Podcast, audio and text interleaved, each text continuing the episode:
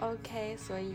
大家好，嗯，这一期是新一期的无话可说，然后我是沈思雨。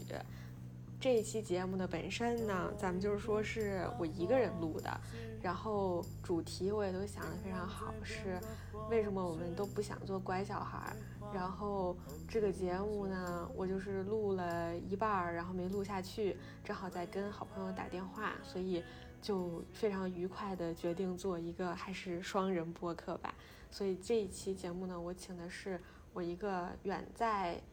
遥远的麦迪逊的好朋友和尚，然后来做客跟我一起聊一聊这个主题，因为我们两个人好像学生时代都是大家世俗意义上所谓的乖小孩，然后我们可能有一样的看法或者不一样的看法，whatever，反正我们一会儿会主要聊一下。我们的成长经历，然后和我们现在对于乖小孩定义的看法。那和尚先来跟大家打个招呼吧。Hello，大家好，我是和尚。你你没有什么 background 想？background 就是跟小沈是高中三年的同学，然后就没有什么更多的 background。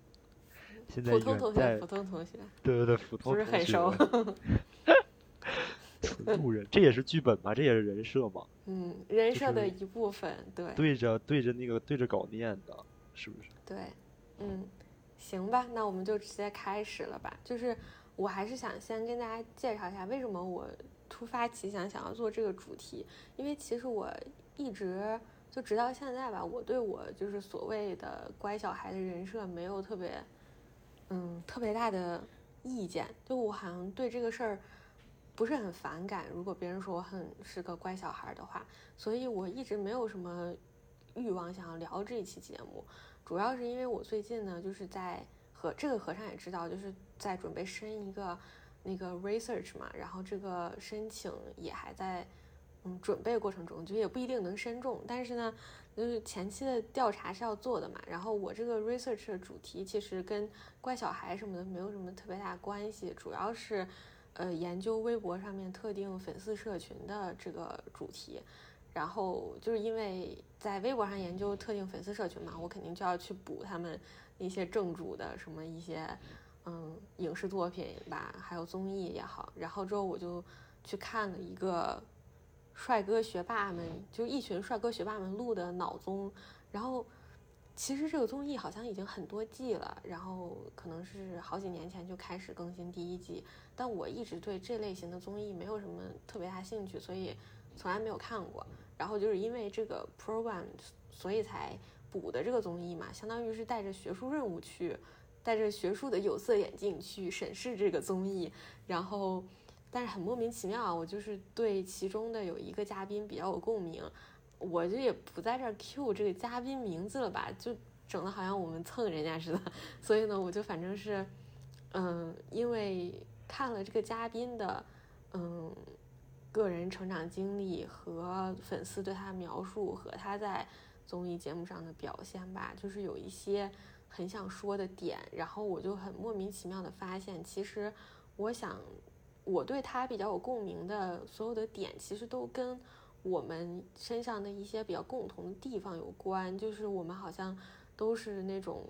在外人看来一路比较循规蹈矩的走上来的人，而且好像也是因为我们循规蹈矩的走着，然后拥有了一个还比较不错的结果的这种类型的人，所以好像就是在大家眼里，这种就算是乖小孩，对吧？就是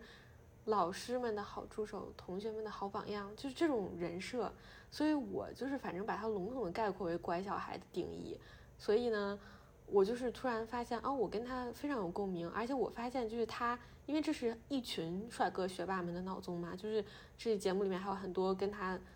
一样长得很帅，然后学历又很高的嘉宾，所以我就发现，在这么多人的对比里面，他好像永远不是那个最讨喜的那一个人，我就开始反思，就是说，OK，为什么就我们这些所谓的。大众眼里的乖小孩，反而不是最讨喜的那群人呢。然后我感觉这是主要是我为什么想要录这一期节目的灵感吧。但是完全没有拉踩这位帅哥的意思啊！如果哪位听众听出来我说的是谁，就就是我本人是非常喜欢他的，就甚至可能是在这一群帅哥学霸里面，我最喜欢的是这一个男生。免责声明。Disclaimer，对。先叠个甲。所以就是我还挺好奇，就是首先你你本人，因为我们两个人其实都被大家就是叫所谓的那种乖小孩嘛，但是我不知道你对于乖小孩定义跟我有没有一些出入，或者说我们两个人在定义这上面是不是一样？我觉得乖小孩定义就是，首先第一个就是，呃，比较听话，就是，呃，也是也是带 quotation mark 的听话吧，就是大概就是嗯。说在一些大的问题上不会去反对，呃，父母给出的一些建议，然后或者是，呃，老师，呃，提出的一些提出的一些事情，然后你也会去就是会去做，只要它是一个非常 reasonable 的一个事情，然后就是，呃，而且大多数情况下，大多数情况下，我觉得就是你知道这件事情，呃，做了，可能好处没有很多，坏处，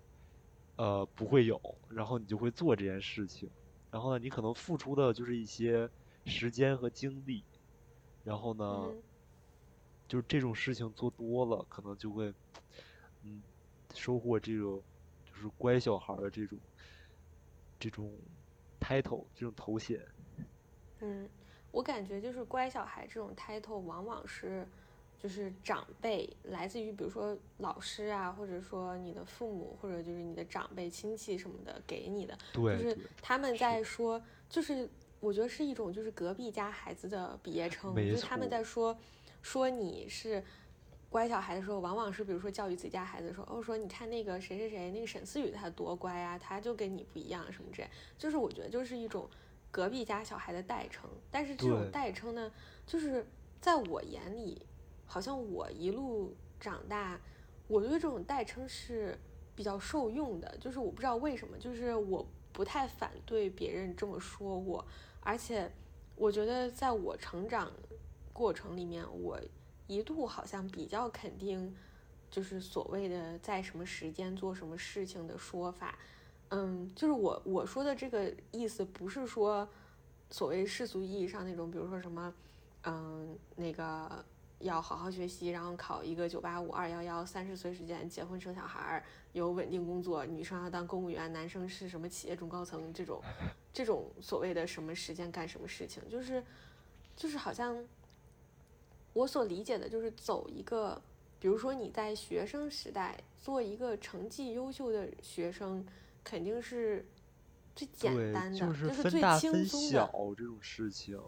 对，就是好像在我在我眼里，就是因为你在学生时代，你的人生基本上就是围绕着你的小家庭，就是你的父母给你组建的这个家庭和你的校园生活，就是你的人生基本上在学生时代就是这两个板块，你没有其他更多的额外的生活，所以你几几乎就是没有选择，你在这个框架下是没有选择的，就是你。你没有选，没有办法选择，就是说你在这两种生活外还有一种什么什么样的生活圈子。但是，比如说你上了大学之后，就是你的选择可能就会更多，你自由度就会更多，所以就不会再存在于说什么，呃，一定要怎么怎么样的这种方法了，因为你的路径更多了，就正确的选择就可能不止一个了。但是，反正现在至少我到现在为止再回看我的学生时代，which is 就是从小学一直到高中，我觉得这算完全意义上的学生时代，就是你是在一个封闭式的那种校园里面成长的。就是我觉得这种学生时代的时候，你其实没有什么选择，就是你你能做的就是最轻松的，就是做一个学习成绩比较好的好学生。对，就是然后这种好学生基本上就是隔壁家的小孩，然后因为你选择很少，所以有一个那种特别明确意义上在什么时间做什么事情的这种概念，但是可能上了大学以后，这种概念就会被模糊。但是你没办法，就是这个乖小孩这个 title 在你二十岁之前，你前二十年的人生里面就已经给你赋予了这个是 title，所以。你在二十岁之后可能很难摆脱。嗯就是我觉得乖小孩这个 title 就是很很多时候是别人会别人会说，自己的父母很少会说，哎，你是一个你是个乖小孩，你是一个呃，你是个是个乖孩子，一般都是。一般我觉得一般都是放在和别人的比较上，比如说啊，你的老师会说，你看看，你看看谁谁谁多乖，他就知道什么事情，什么时间该干什么事情，啊，自习呢就跟那就在那好好学习，然后呢，你们你们看看人家就是不要在这交头接耳或者怎么样，然后或者是，或者还有一个印象很深的就是，呃，可能过年的时候，就是有有很多小孩在一块儿的时候，比如说你的呃。你的七大姑八大姨的孩子跟你在一块儿的时候，他们就会教育自己的孩子说：“啊，你看那谁谁谁多乖，他就知道自己坐在那儿吃饭，然后那个你看看人家什么别老玩手机了，或者什么啊别老到处跑了，那个乖乖坐那儿待着吃吃点饭，就是大概是这样。然后，嗯，久而久之，确实我觉得我也是，我觉得我在以前也很受用这个这个 title，就是说有时候会觉得啊。你们可能大多数这件事情就是我听听就可以了，有一些赞美也不是衷心的，可能只是在当时为了去，呃，为了去说，为了去说教一下自己的孩子，或者说为了去说教一下其他的同学，然后所用的一些说辞，但是确实还是会很受用。但是，嗯，但是就是久而久之以后，这件事情就是摆脱不了。比如说我，嗯，呃，我感觉每次。每次，因为我我成长的环境就是，呃，我和我爷爷奶奶生长，就是成长，呃的经历会待在待在一起比较多。然后呢，我爷爷奶奶就是那种那种教师，然后他们会很和一些邻居都认识，就是大家都是教师嘛。然后和一些邻居都会认识。然后那个每当邻居说起你的时候，和其他人分享你的时候，就都会说：“哎呀，他们家孩子挺乖的，他们家孩子。”啊，从来都不闹，就是这样。然后有时候你会在旁边听着，有时候也，就是就是会是会觉得很受用。但是，当当一些时候，就是某一些特定的点，然后他们他们说起来，比如说别人，呃，比隔壁家王阿姨跟他们家孩子举你的例子来教育他们家孩子，说你学学人家和尚多乖。然后呢，自己学会了打乒乓球，然后呢，对吧？然后还会还会这个还会一样乐器。然后你呢，每天就三分钟热度。然后，当你的当你的长辈和你分享这件事的时候，我觉得就是有一些时候我会觉得不太自在。我会觉得我可能变成了其他人身上的一些烦恼吧，或者是别人可能会因为这些事情恨我。我不想被别人恨，就大概就是这种感觉。啊，因为我感觉我我为什么一直到现在我都对我是一个乖小孩这件事情不是那么反感，是可能是因为我发现就是我虽然我也很多时候被别人称赞为乖小孩，或者说在别人别的家长用来拉踩的时候。然后呢，给我捧到一个乖小孩的位置上，但是我可能更多时候听到我乖小孩是从我父母嘴里，就是我父母通过一种表扬我的形式，但是我不想让就是听众觉得这是我爸妈在 PUA 我，就是把我嫁到那个地方，就是不是这样，就是我感觉是因为我父母对我的容忍度非常的高，所以他们对于乖的定义就比正常家长宽泛非常非常的多，所以。就是就是可能我在别在正别的家长眼里，可能就是一个乖小孩呢。你就是要比如说学习成绩优异，家长说你做什么就做什么，然后在所谓的在正确的时间做正确的事情。就每比如说每天让你背一个 list 的单词，你就要背一个 list 的单词，你就不要走神。让你学习的时候你就想着吃零食，或者让你学习的时候你就想着去跟别人玩什么之类的。就是我感觉这种是比较基础传统的。对于乖小孩的定义，大部分家长也是这么就是定义的。但是我父母可能对乖小孩定义非常非常的宽泛，他们就是觉得我只要不惹事儿就行。就是他们对于不惹事儿的定义呢，就是我不要不要把别的小孩打得鼻青脸肿的，然后把那个我爸妈从工作岗位上一个电话叫到学校去，就是这种程度。就是甚至就是如果我哪一天把别人打鼻青脸肿的，他们可能要。问我就是原因，就是他们要思考这个原因是不是合理的。就我感觉是因为他们给我的生长容忍空间非常的大，所以以至于就是我只要不出格，我就是乖的。然后当别人问起我的父母我怎么样的时候呢，他们就会说啊，沈思雨挺乖的呀，我觉得她挺不错的，挺好的，就是平时也很少让我们操心什么之类的。就是我觉得我父母对我做出的最多的评价是这个，就是不论是私下对我的时候，就是只有我们几个人在一起的时候对我的评价，还是说当着别人的面儿，别人主动问起的时候，他们对对外做的评价都是这样，所以让我觉得好像说做乖小孩也不是很难的事情，就是可能是因为这个乖的定义在他们眼里非常的宽泛，然后。一旦他们对我的要求其实没有那么严格的时候，我自己反而会觉得说，嗯，我不能就是说特别特别的辜负这种，就是他们所谓就是就是在他们眼里我这么这么的好，那我至少要做出一个什么样的表现，不要让他们觉得我辜负了他们，就是可能有一点这种想法，所以我感觉一定程度上我是自己把我自己架到这个位置上的。然后我也不认为这是我父母所谓在 KTV，我就是他们把我架到这个位置上来。我觉得他们可能真的对我无欲无求，就是就是给了我一个比较自由的环境。嗯，我爸妈也是这样，就是他们说的比较多的就是就是说啊，那个就是我们觉得就是你从来不不会让我们操心的学习，然后就就就够了这种事情。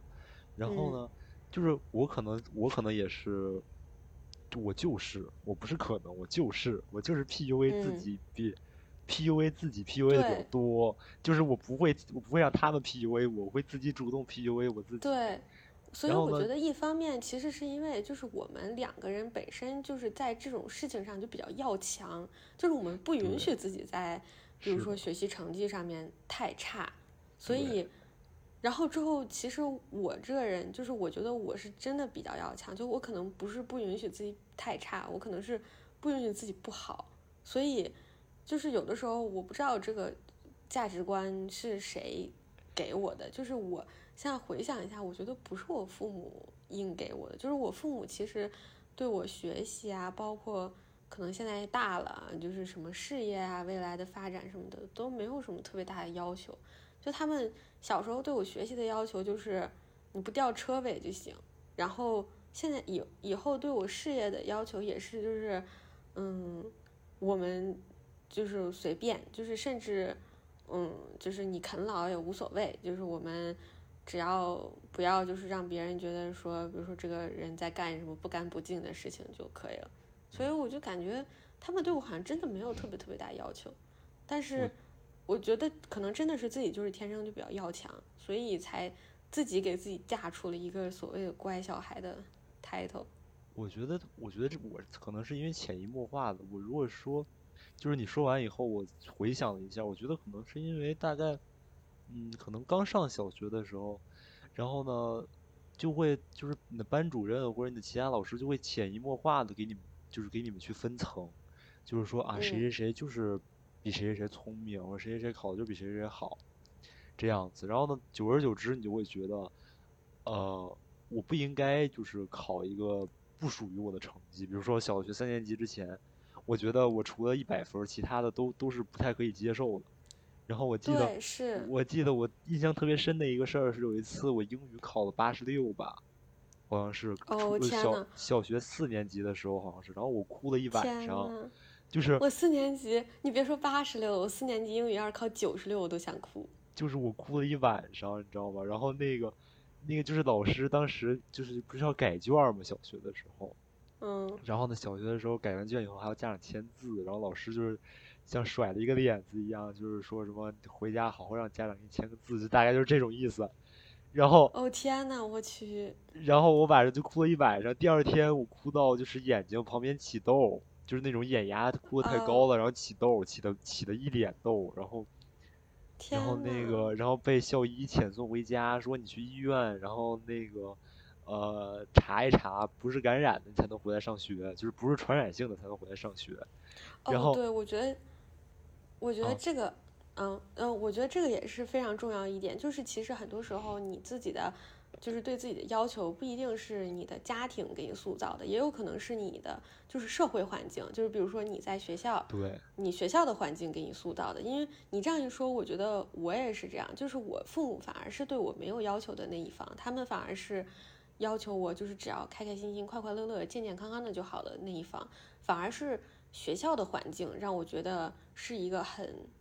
怎么说呢？有竞争力的环境，对，竞争压力的环境的一个环境，对，就能感觉到，你在能感觉到你和同龄人在竞争，就是是的，呃，你如果其实你如果，我现在想想，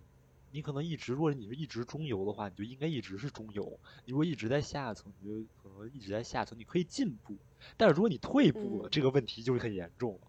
如果你退步的话，的家长和你的和你的老师就会就会开始就会开始，你的老师会先质问你，最近是不是没有好好学习？最近那个在搞什么闲篇儿？然后嗯，然后呢，然后那个就会跟你家长说，哎，这个谁谁谁最近他有有退步啊，你们好好想想，你们好好和他聊一聊是怎么回事儿，然后不能再这个样子下去了，这个样子下去的话就会出问题，然后就是这样。但是如果如果你一直是。一直是中游的水平是没有这个烦恼的，是现在你的老师也不会管你的。嗯，对我们这样好像在就是啊不没有没有我我也我也要 disclaim 一下，我没有没有 没有任何没有任何这个，就是就是我们现在好像在说那种就是北大学生的烦恼，我们这种好学生也是有 烦恼。没有啊，我但是我觉得对，但是我觉得确实就是。学校的环境，尤其是我觉得，嗯，国内教育体系，我们给我们塑造的环境就是一个竞争力非常强的环境。其实这个环境里面是既不允许你退步，也不允许你进步了之后再退回到原来位置的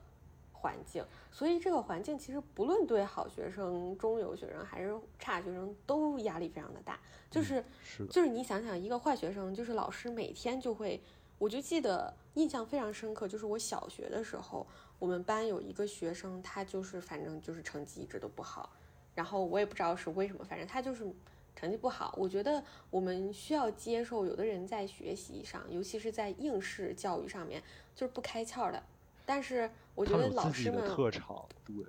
是的，对，然后他们就会就是。我记得，反正就是我们班那个同学，就是他，他每天都会被老师说，就是你怎么，嗯，这题也不会呀，什么什么之类的。就我感觉，现在想想回忆起来，就是这种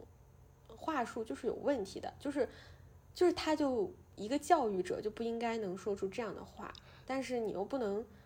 责怪这个老师个人，因为好像在这个教育系统里面，很多老师都是这种说话风格，然后。我现在回忆起来，就是比如说，我上小学的时候，因为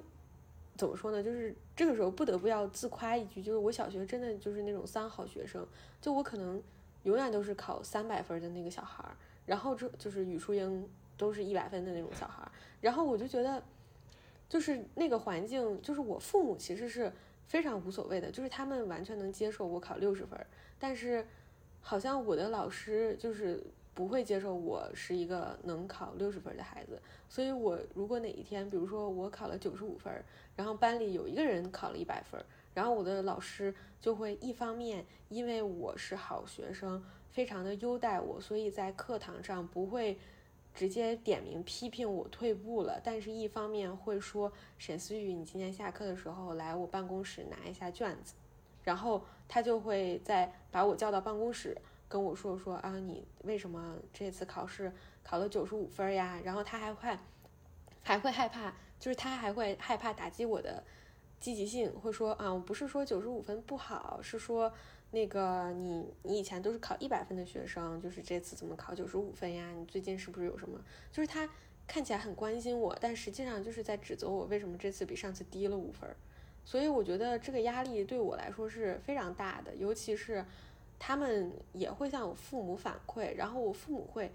就是表示非常的无所谓，就是他一方面在老师面前就是稀释老师给我带来的压力，一方面回家了之后，他们也会非常严肃的跟我说，就是考九十五分没有什么的，然后你就是一直考五十九分也没有关系的，但是我自己就会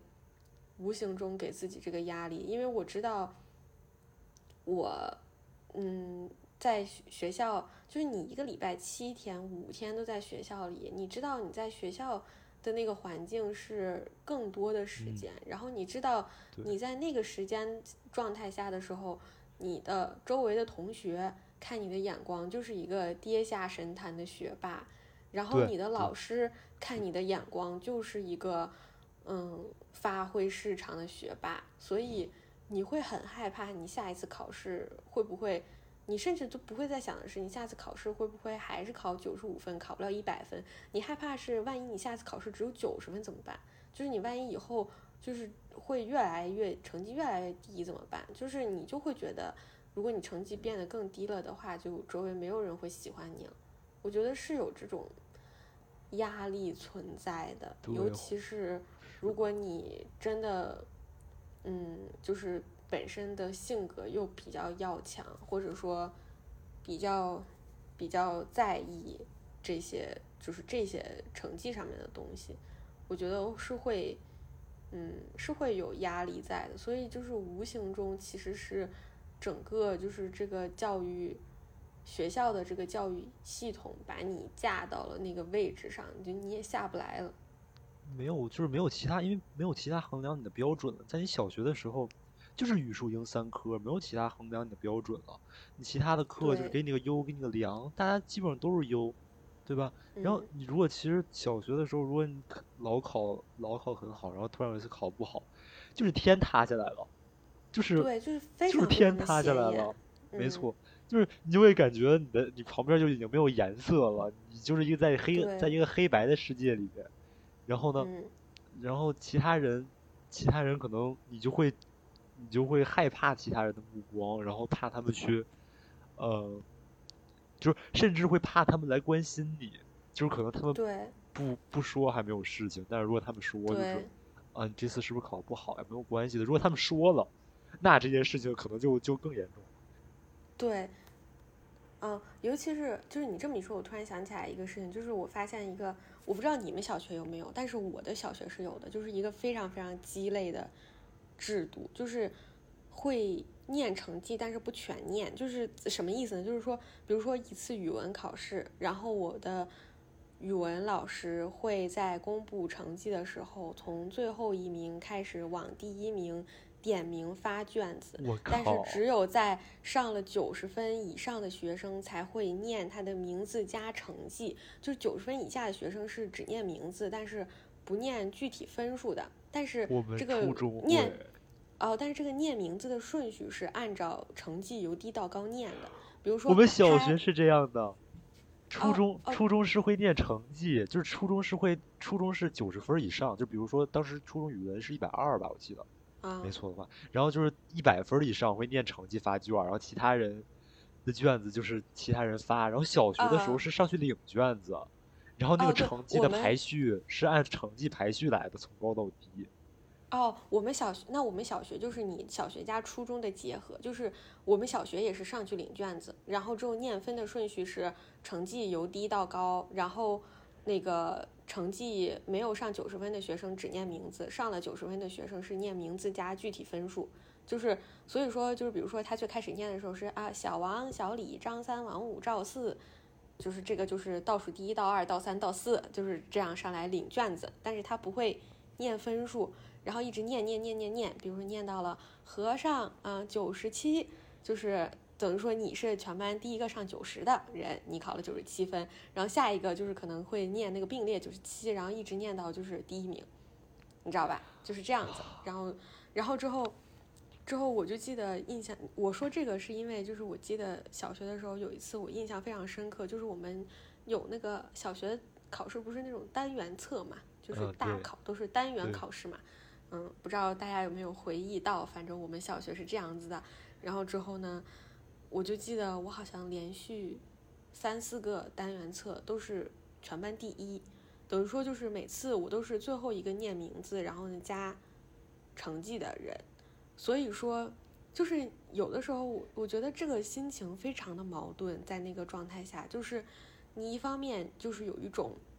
享受所有人的目光，拿了大满贯的骄傲，就是那种感觉，你知道吧？就是一种一种费德勒的骄傲，就是老子他妈今年又拿了大满贯。但是，但是你也有一种就是担忧，就是你知道，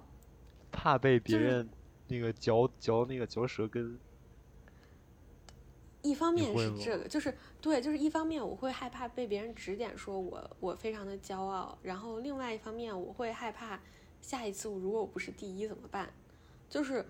所以就是就是可能别人的愿望是上九十分或者怎么样，但是由于我就一直是考第一名，然后我就很害怕我自己考第二名，就是我一慢慢的变成了一个不不能接受自己得第二名的人，就是我觉得这个是非常恐怖的事情，就是一个。教育体系把你就是反正这个学校的环境，因为我知道有些学校不是这样的，所以我不能就是说一一棍子把这个体系打死。但是反正在我的那个学校，就是那样的一个环境，让我慢慢的变成了一个，就是从一个我父母跟我说，嗯，只要我健健康康、开开心心就好的人，我是抱着一个这样游戏的心态上的小学。但是我一路走上来，就是可能最开始。自己学习很好，确实是因为可能就是得承认，有的人就是比较有小聪明，或者说他就是比较适应这种应试的教育，嗯，应试考试。所以我可能是正好恰巧就是天生就是会有点灵光一现，就是有点小聪明、鸡贼那种，比较适应这种应试的人。但是慢慢慢慢的，这个我我这个感觉就是让我觉得啊。我以前只是对我自己的小聪明，就是自己的天赋异禀沾沾自喜。我是一个不要求自己刻苦学习的人。我我是一个只要嗯考了一个什么嗯九十分，然后呢班里好像有十个一百，但是我考九十分，我不上不下，这种我就很满足的人。然后慢慢变成了一个我不接受自己考第二的人。我就现在回想起来，我觉得这是一个很恐怖的过程。然后。这个恐怖的过程，在我年纪如此之小，就是六岁到十二岁的这个阶段，就迅速的形成了。我觉得这是让我现在想起来就是非常可怕的一点。然后这种感觉，我觉得到了初中就是也没有停止，因为就其实大家也都知道嘛，就是大家如果不选择出国的话，就是你在国内参加高考的话，它更是一个。千军万马过独木桥的状态，所以这个竞争感只会愈演愈烈，就是你这种好胜的心情只会越来越严重。然后，然后我觉得这已经就是超出了所谓大家说乖小孩或者隔壁家小孩的这种感觉，就是你自己本人是一个嗯比较也不能说病态，但是会比较。越来越走极端的一种，就是对于分数、应试考试的这种要求，就是会让我觉得追求对分数，对，让我觉得很难受。就是本身我只是一个要强的人，但是我不想就是做一个只在分数上较劲儿的人。嗯，就是你对自己的较劲儿不应该仅仅仅就是局限在分数上，就是你好像这样就会觉得你是一个挺。目光狭窄、比较短视的人吧。然后我其实就是感觉初中也给我这种感觉，尤其是我，因为我初中，因为你学习成绩好嘛，你初中你就会进一个比较好的初中，然后你就会进一个比较好的初中里面的比较好的班。然后其实 which is 就是这种非常好的，就是比如说实验班啊什么之类，就会潜下意识的就是提前比别的同学在为高考做准备。然后所以我觉得大家都是一种挺强烈的。想要考好成绩的心态，然后都把比如说什么中考呀、高考看得比较重，所以我觉得就是，就是我还挺庆幸我自己能逃脱出那个环境，就是因为我没有选择高考这条路。但是，就反正怎么说呢，就是一定程度上，就是我我能想象自己另外一种人生，就是如果我去参加了高考的话，我会是一个很功利的人。然后我觉得这种想法挺可怕。是的。而且我不知道你有没有，就是有时候感觉小学的时候老师的一些话术也会很影响。比如说，呃，我我小学的时候，我的一二年级班主任是一个很很严肃，就是很传统意义上的严厉的教师，是一个是一个女性教师。然后呢，她就是会，如果你做错的事，她会非常非常严厉的批评你。然后呢，也会采也采用那种就是踩一捧一的那种那种方式来教育。然后其实有一件有一件事情压在我心里压了很久，我每次想起来都会很难受。然后呢，这大概是第一次把这个把这个事情就是说出来，就是当时小学的时候。天哪，我的荣幸。就是当时小学的时候，我们班有一个人成绩特别不好，然后是一个男生，但是他他其实人很善良，他只是成绩不好，但是那个老师就会去孤立他，就会就会从嗯班里然后各种各种角度去孤立他，比如什么不让。不让其他孩子跟他玩啊，或者是，呃，把他调到就是班里的最前面呀之类的。然后，就是就是讲台边上那个桌子，不是第一排啊，是讲台边上的桌子。然后有我记得有一次，因为我们那个小学是在胡同，也不是在胡同里，就是，嗯，就是在一个居民楼旁边，居民区旁边。然后有一次有一个人投诉说那个。你们学校有有人从窗户外从窗户往外扔东西，那个人也不知道，那个人也不知道那个是从哪个窗户扔的，然后也不知道是几楼，也不知道是男生还是女生，只知道他穿的是绿色的衣服，然后他就他就随便指了一个班，然后指了我们班的窗户，然后我们班的老师就就就风风风风火火的进来，说谁干的。然后承不承认？然后没有人承认，因为因为就是没有人，我们班就是没有人丢往下丢东西。然后，然后呢，他就去他就去找了那个学习最差的，说问是不是你？然后他当时穿的也不是绿色的衣服，我们班当时没有人穿绿色的衣服。然后，然后他当然他当然不会承认了，因为他就没有做这件事情。然后，那个那个老师就会就会有有以一种。欲加之罪，何患无辞的状态，然后去把这件事情强行安在他身上，然后把他拉出去了。这件事情我每次想起来都特别难受，我觉得会很后悔当时没有站出来，但是可能小学的时候也没有勇气去站出来。对，但这件事情会会让我非常难受。然后那个老师会会还会有些经常会有一些其他的说辞，比如说啊，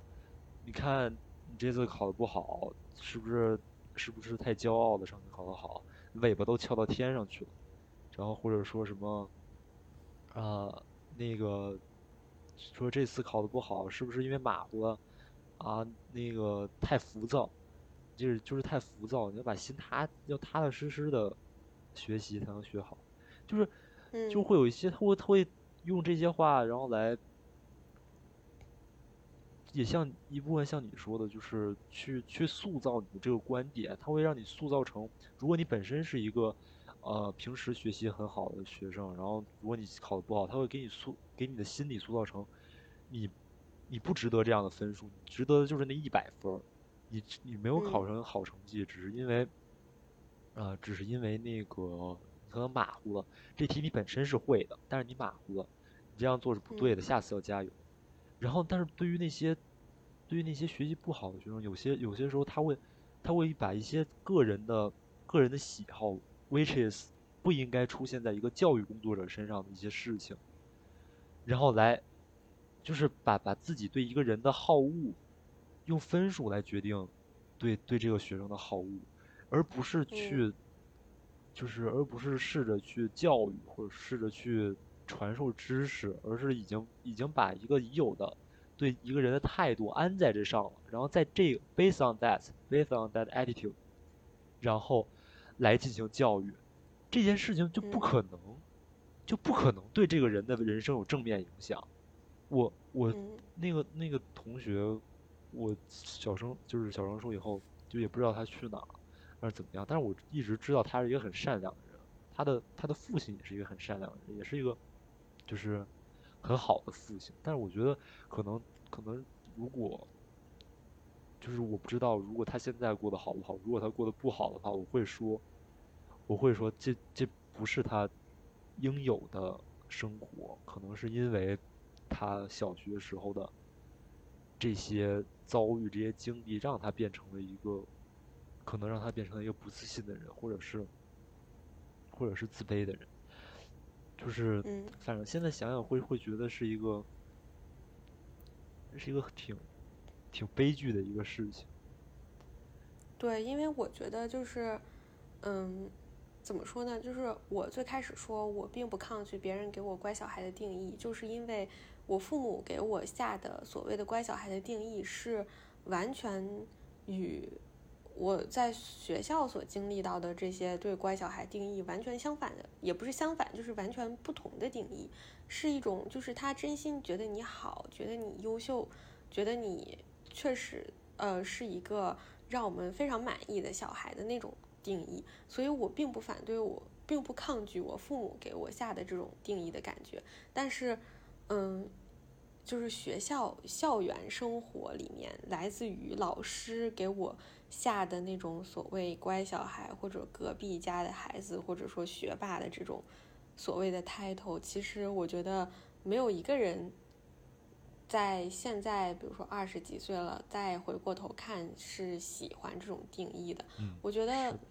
就是我们都应该反思一点，就是我们是幸运的，就是我们这些所谓的被老师定义的乖小孩，一定程度上是幸运的，因为我们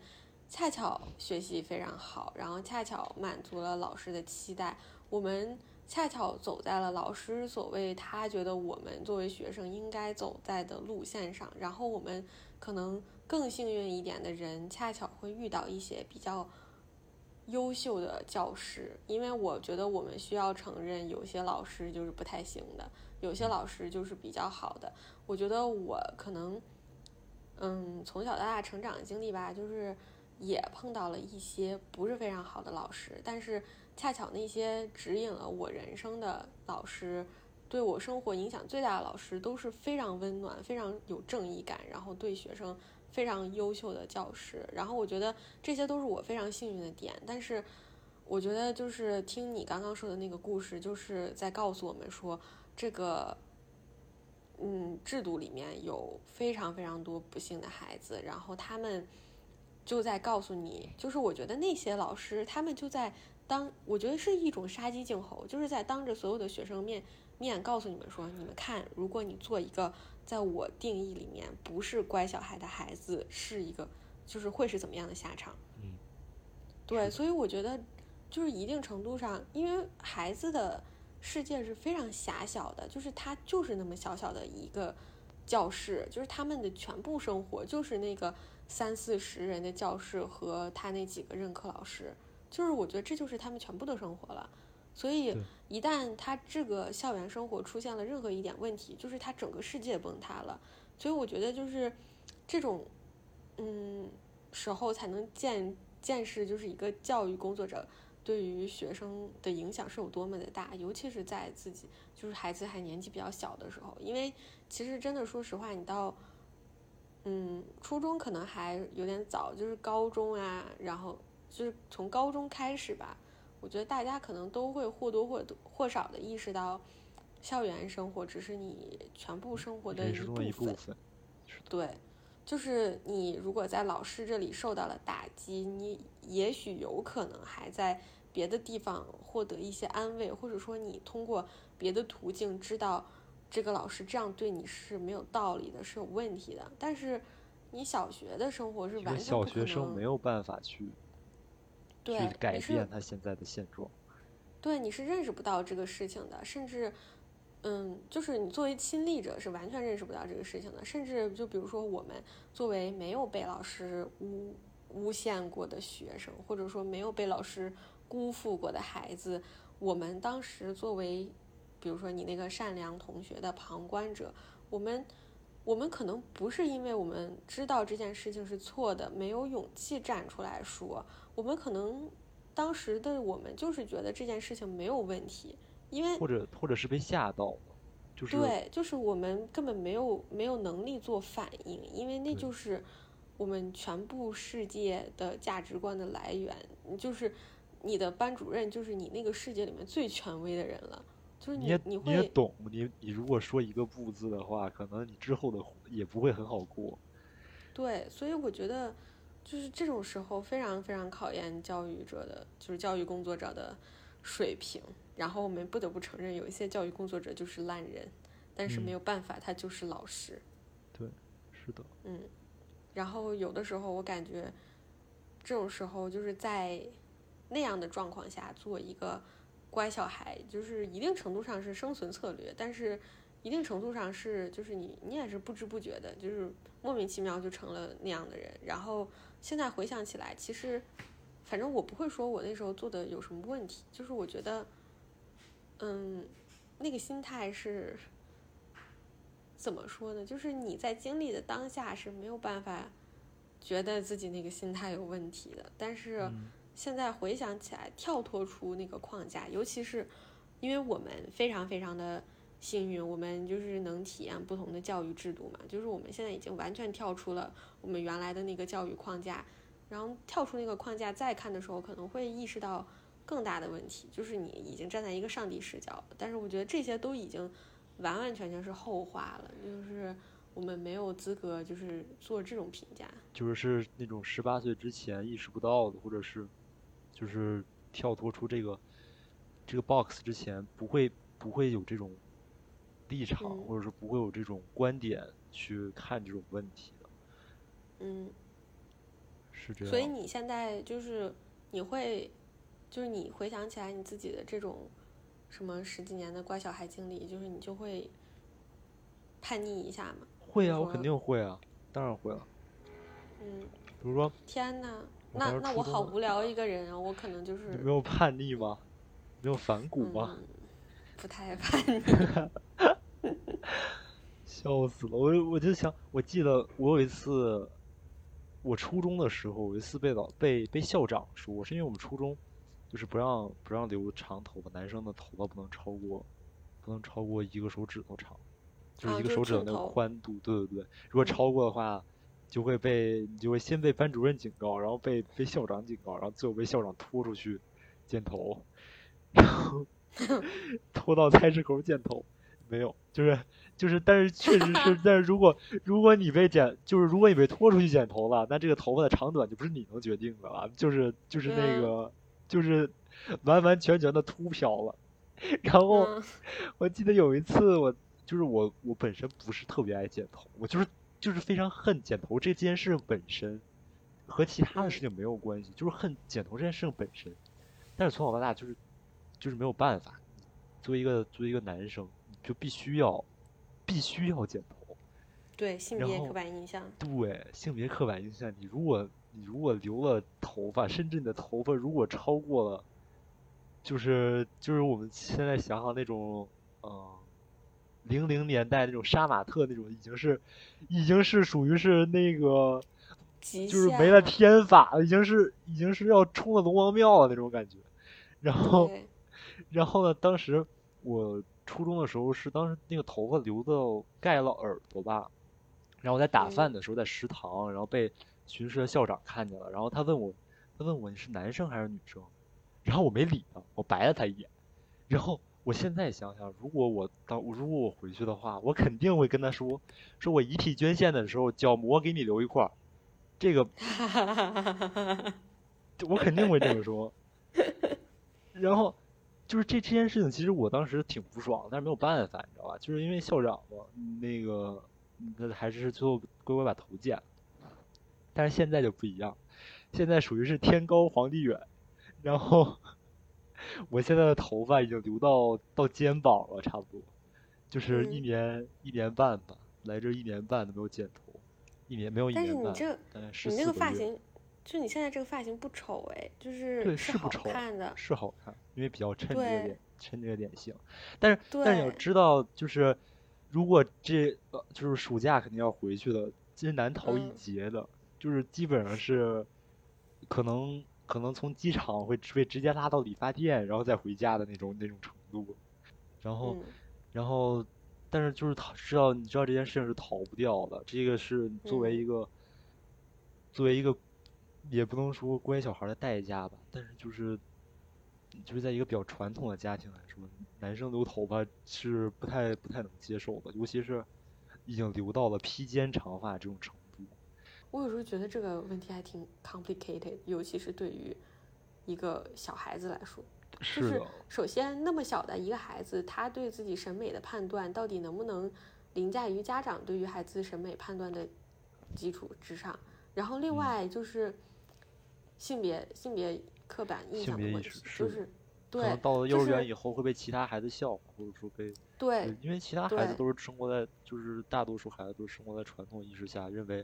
啊，男孩就应该有个那个板寸或者是短头发，然后女孩应该留长头发。不管你是女孩留短头发，或者是男孩留长头发，基本上在幼儿园的话是会排挤的，或者说至少别人不会，别人可能会就是别的小孩会议论你，会笑话你，对，这样，就是大家可能会认认为就是。你是一个 cool boy，但是就是一定程度上，他们觉得你很酷，也是因为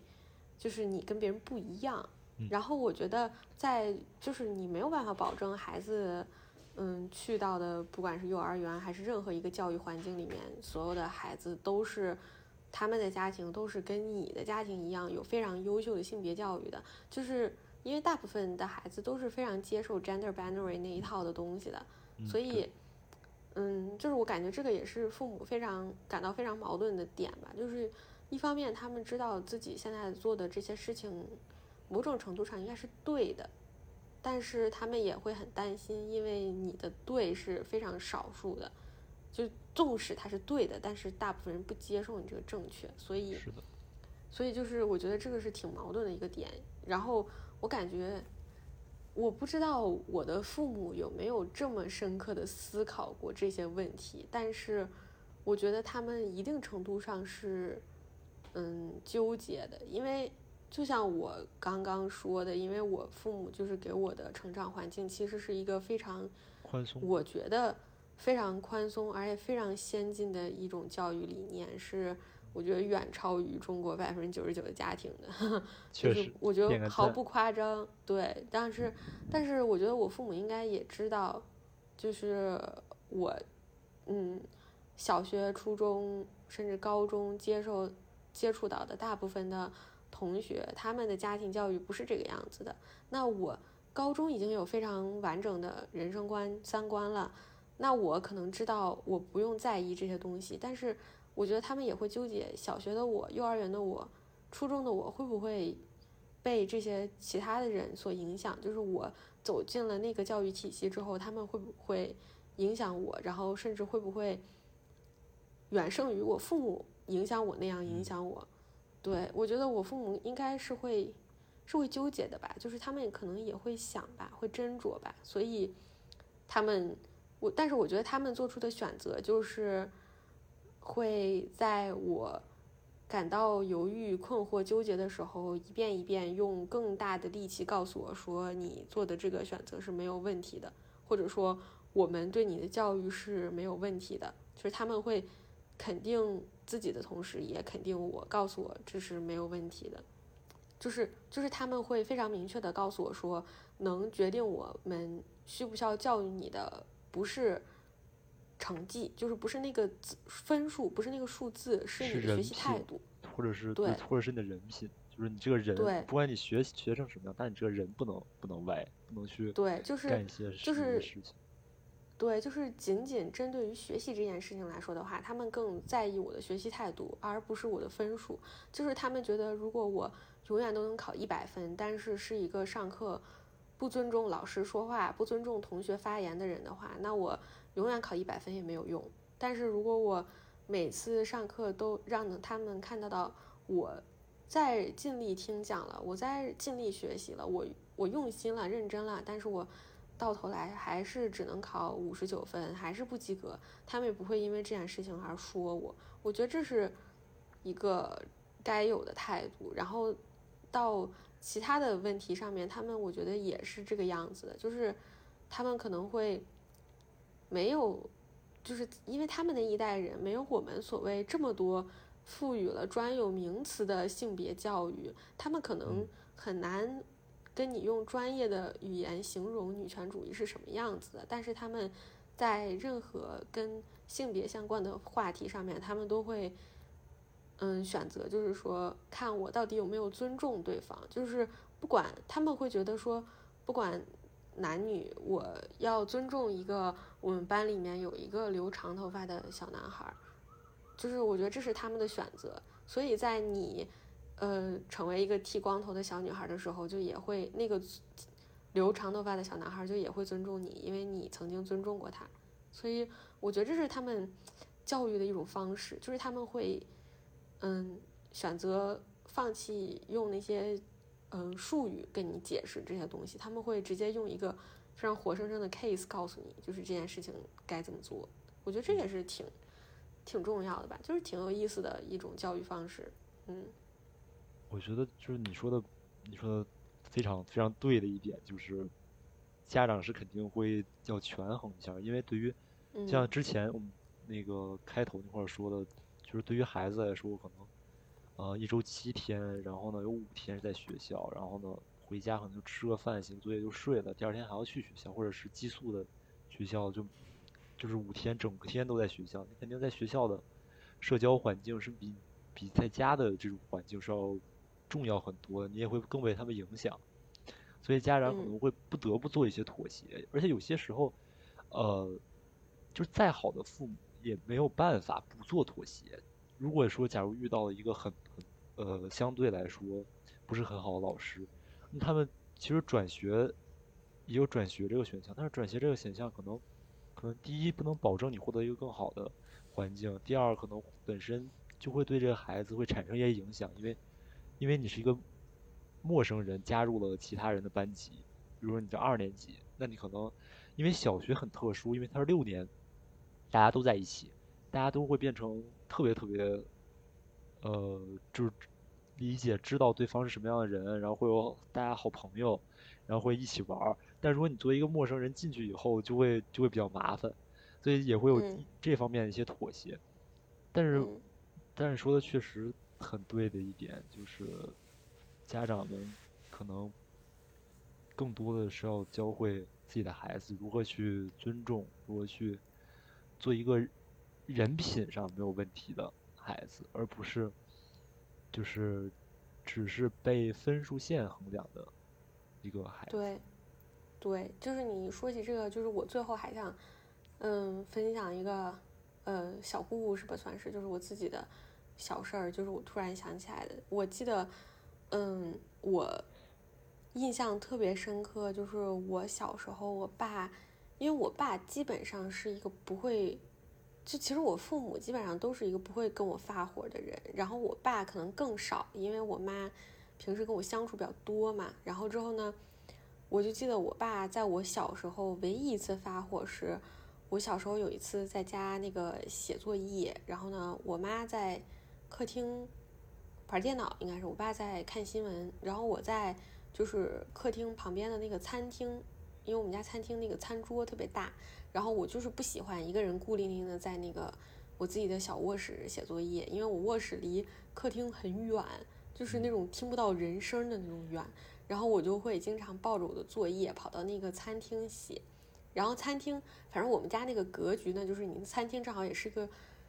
死角，就是你看不到电视机，所以你也不会被电视分神，所以你就会专心的写作业。我就很喜欢在那儿写作业，然后我反正就在那儿写作业来着。然后我写作业写到一半，就数学有一道附加题我写不出来，然后我一般有不会题，我就会去问我妈。那时候还是小学啊。我就跑去问我妈，我说：“妈妈，这个附加题怎么写？”然后我妈就是说：“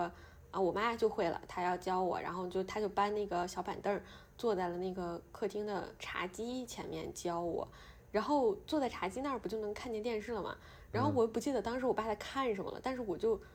被那个电视吸引了。我妈在教我题的时候，我就在一直瞄电视，所以我其实完全没有 没有听进去。我也会。对，我就。我就完全没有听进去那那道题，我妈是怎么讲的。然后我爸平时，就是他平时可能，我也不知道是因为，我就是这种平时对于平时的记忆就有一些模糊了。我不知道是我平时都往往选择认真听讲的，还是平时电视不吸引我，还是平时我爸根本就不 care 我跟我妈的母女互动。反正就是那一天，我爸就看到我。完全没有尊重我妈在跟我讲题，尤其是这这个题还是我主动去问我妈的。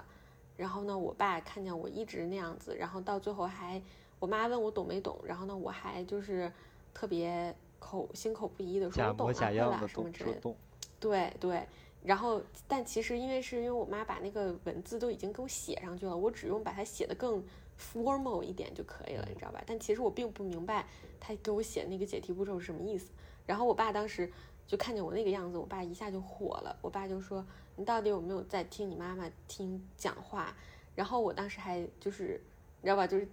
就是天塌下来了，我嘴还硬着，然后之后那个我就我就我就说我说我听了呀，就我就梗着脖子说我听了呀，你怎么知道我没听？然后之后那个我爸就是因为我我那时候就是没听，我爸就一口咬定了我没听，然后我爸就说你要跟你妈妈道歉，说你没有认真听妈妈讲话，然后之后之后我就是不愿道歉，我那天可能也是觉得被我爸的那个威力震慑到了，我就是要跟他对着干。然后呢，我就说我我我听了，你怎么知道我没听？我就不道歉，我又没做错，但其实我知道我自己错了，我心虚的很。然后之后呢，我爸我爸就急了，我爸就直接把我拎到了那个卧室，就是主卧，就我爸妈睡的那一屋。那屋是反正离我们家客厅最远的一个屋子。然后之后把我拎进去了，然后呢之后呢，就是把我关小黑屋了，你知道吧？就是他把灯给关了，然后之后呢就把我锁在里面。然后我就在里面哇一下就开始哭，然后我爸就是就是头也不回走了，你知道吧？最后好像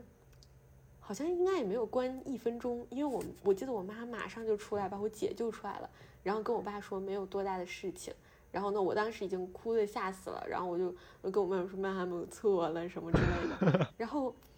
然后我就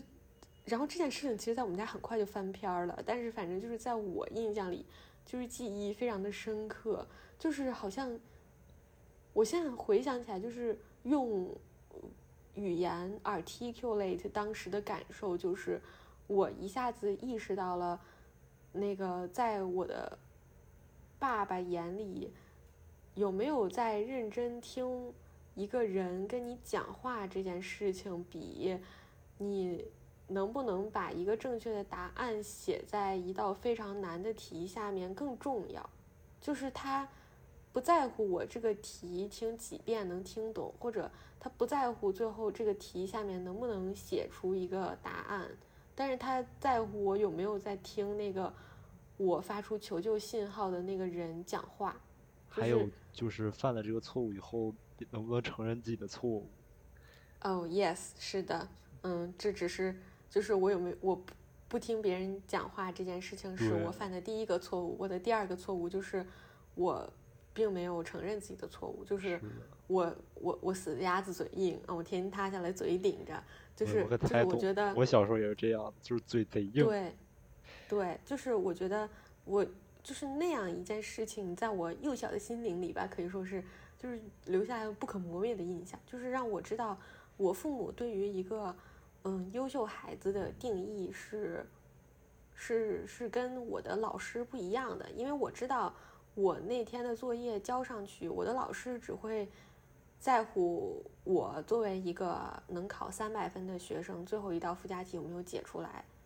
其实我的老师也不在乎这道题是谁帮我一起写出来的，或者是不是我独立思考完成的，或者说我这个步骤什么之类的，他不在乎。但是我的家长是在乎的，我的家长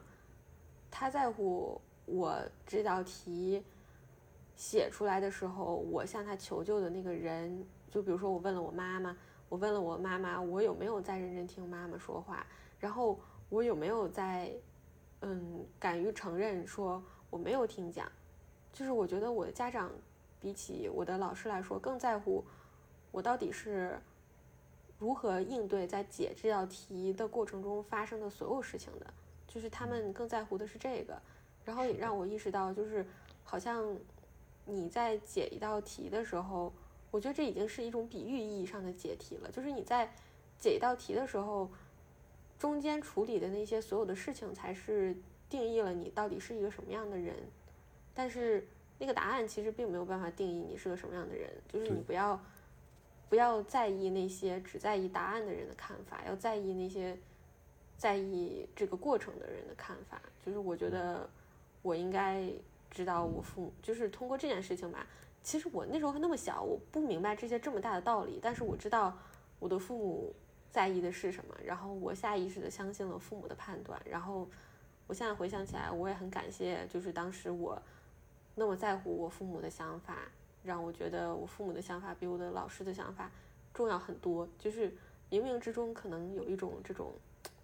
正确的、正确的圣光指引着我吧。正确的召唤，冥冥之中有一有一个声音在召唤你。成绩不重要，重要的是的人。就是就这个道理听起来呢，就是非常的。那个虚空也不是虚空，非常的鸡汤，就感觉好像所有人都知道一样。但是很难，其实我觉得很难做到。尤其尤其做对于一个小学生来说，其实你说的这个让我也想起了很多。我小时候也是，我小时候嘴特别硬，而且我不愿意。我而且而且我我嘴硬，我嘴硬一部分是惧怕我承认这个错误带来的后果。就是就是说，比如我做错做错一件事，比如说我把杯子打碎了，然后呢？啊，这件事情可能我会承认啊，这件事情没什么。比如说，呃，比如说我想想啊，有什么事情会比较严重吗？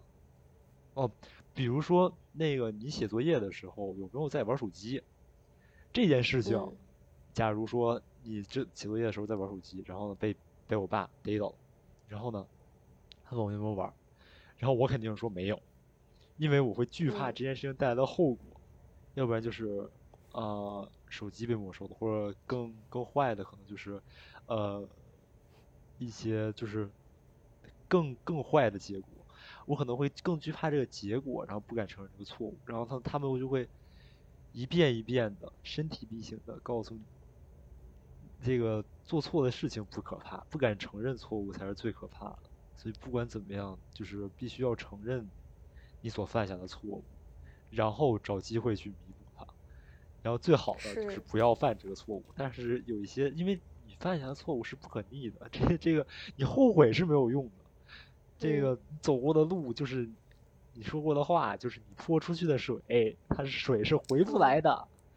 就是就是你的你的倔强用在不承认错误，就是你的你的要强用在不承认错误这件事情上面，是只会给你带来不可挽回的后果的。但是，就是就是，我觉得我的父母是非常欣赏我是一个很要强、很坚韧的人。但是他们知道，如果我的要强都永远都用在死鸭子嘴硬上面的话，就是就是我这辈子可能就完了。就是他们可能真的这么觉得。就是我觉得这种时候是 是 怎么说呢？感谢感谢我的爹妈吧，就是能让我能让我做一个不犯法的人，走上正确的人生道路。真的，而且。就是我现在回想起来，就是其实你仔细想一想，很多嗯那种什么上了我们所谓非常厉害的大学的人，不论是国内的九八五、二幺幺，还有清华北大，还是说我们国外就是什么美本前三十什么这种的，就是很多上了名校非常就是在学习上、学历上、履历上非常优秀的人，也是。怎么说呢？他们也是抱着一种极大的功利心走到现在的，然后可能他们的就是从小到大教育系统和家庭都没有给他们特别好的那种正向的支持，以至于就是其实对，以至于其实他们在学校里面做出的选择，就尤其是大学是一个自由度很高的教育环境，尤其是我觉得就是学术不端也跟这个非常有关系。Yes，就是我感觉，这种只会在就是你之前越没有意识到自己这些非常致命的问题，然后越没有受到非常好的正向的引导，然后在以后越自由的环境里面，你就越可能犯越更大的错误。就是这是一个我觉得一定程度上必然的事情，就是一定程度上更高概率的事情。所以，我就是还现在想起来还挺。挺怎么说呢？就是挺感叹的，因为那么小的时候，其实自己能主导的事情很少，然后家庭也不是你能选择的，然后你的教育环境，其实你那么小的时候也不是你自己能选择的，是你的家庭给你选择的，所以就是好像我们不知不觉就在就是被塑造了，嗯嗯，是的，就是如果如果一个要强的人。没有没有被正确的引导的话，很有可能就是 会走上那种道路，对吧？犯罪的道路，走上写进刑法里的道路，然后就只能就只能去法庭上跟法官嘴硬了。我没有，你凭什么说我做了？定义刑法。你凭什么说我做了？我没有，你凭什么说我做？反正反正就是确实吧，就但是我感觉怎么说呢？就是我们最开始，嗯，本身不是想就是聊一聊，就是所谓的乖小孩和隔壁小孩这种，嗯，就是这类人嘛。然后其实我们多少也属于这类人，但其实你就是细细盘下来，可能，嗯，在你的家庭环境里面和在你学校的就是社会环境里面，对于隔壁家孩子或者乖小孩的定义其实是。完全不一样的，可能是完全两套价值判断，嗯，所以就是就还是要放到那个具体的状况来看。但是怎么不论怎么说，就是我们都非常反对那种刻板印象里面所谓的那种隔壁小孩的定义，尤其是在就是那种很糟糕的学校的教育环境里面的那种隔壁小孩定义。我觉得那个定义是就是。请请全体人民站起来，跟我们一起反对好吗？那我们要明晃晃的看到大家的反对票，是反对，但反对这种可能会毁了一些人一生的这种这种行为。是的，但是我们还是怎么说呢？就是反正我们起码我们两个人很庆幸，我们两个人已经平安的长到一个 这样的状况了，然后有正确自己的价值观的一个。年龄是的，是的，我们我们是两个拥有正确三观的，就是阳光少年。那我们今天就到这里吧。然后，如果你喜欢这个播客节目，可以在小宇宙上关注我们，并且给我评论、留言、点赞、点关注。然后，如果你使用的是苹果播客的话，欢迎在苹果播客上面关注我，并且给我打五星好评。那今天这期节目就到这里啦，拜拜，要关注哦，拜拜。